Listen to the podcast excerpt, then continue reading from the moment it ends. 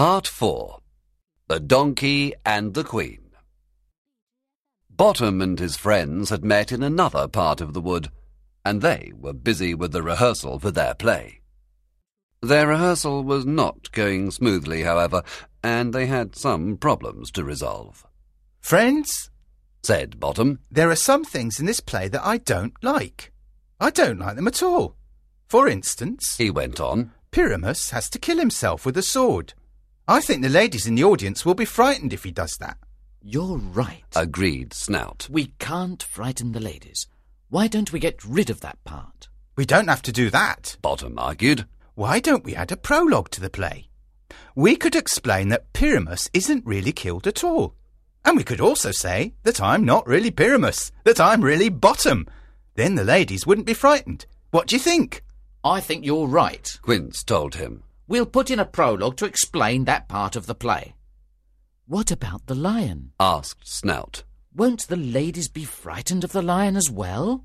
A lion is a very terrifying creature, you know. Bottom pointed out. Let's have a second prologue. Snout suggested. We can explain that it isn't a real lion at all. Yes! Said Bottom. And when you play the part, He said to Snug. you should show your real face. And then you could speak in your own voice. You could say, Ladies, don't be frightened. I'm really snug. I'm not a lion at all. Then they wouldn't be scared. I agree. Said Quince. We don't want to frighten the ladies. That would be a terrible thing. But there's something else that worries me. What about the moon? It says that Pyramus and Thisbe meet in the moonlight.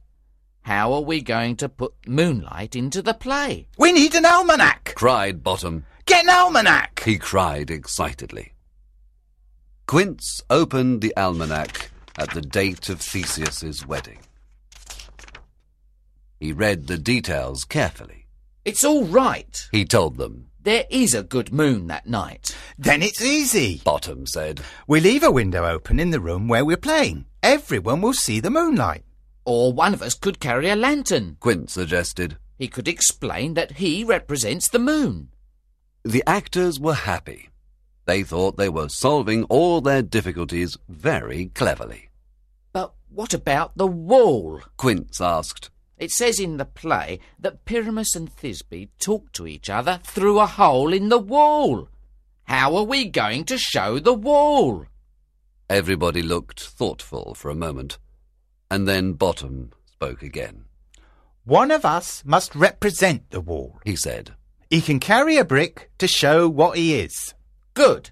That's settled then. said Quince. Let's begin, shall we?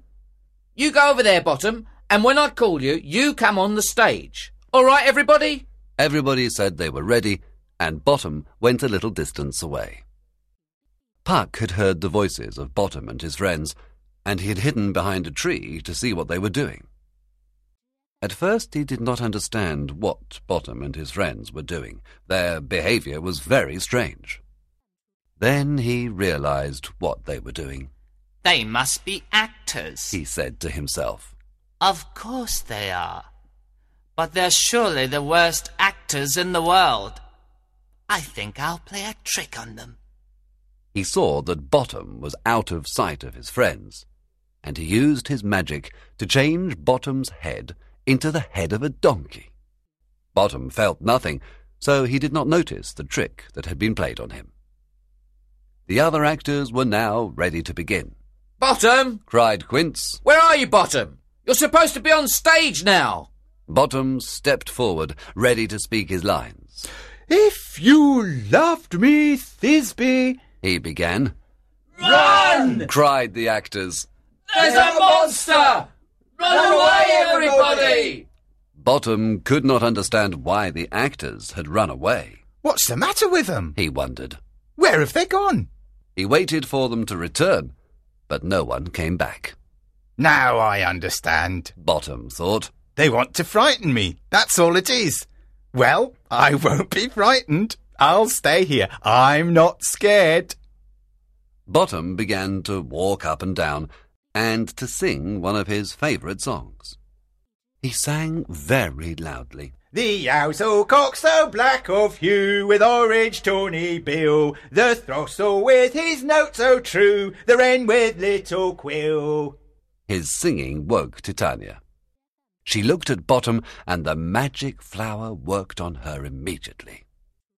The fact that he now had a donkey's head made no difference at all. She fell in love with him straight away.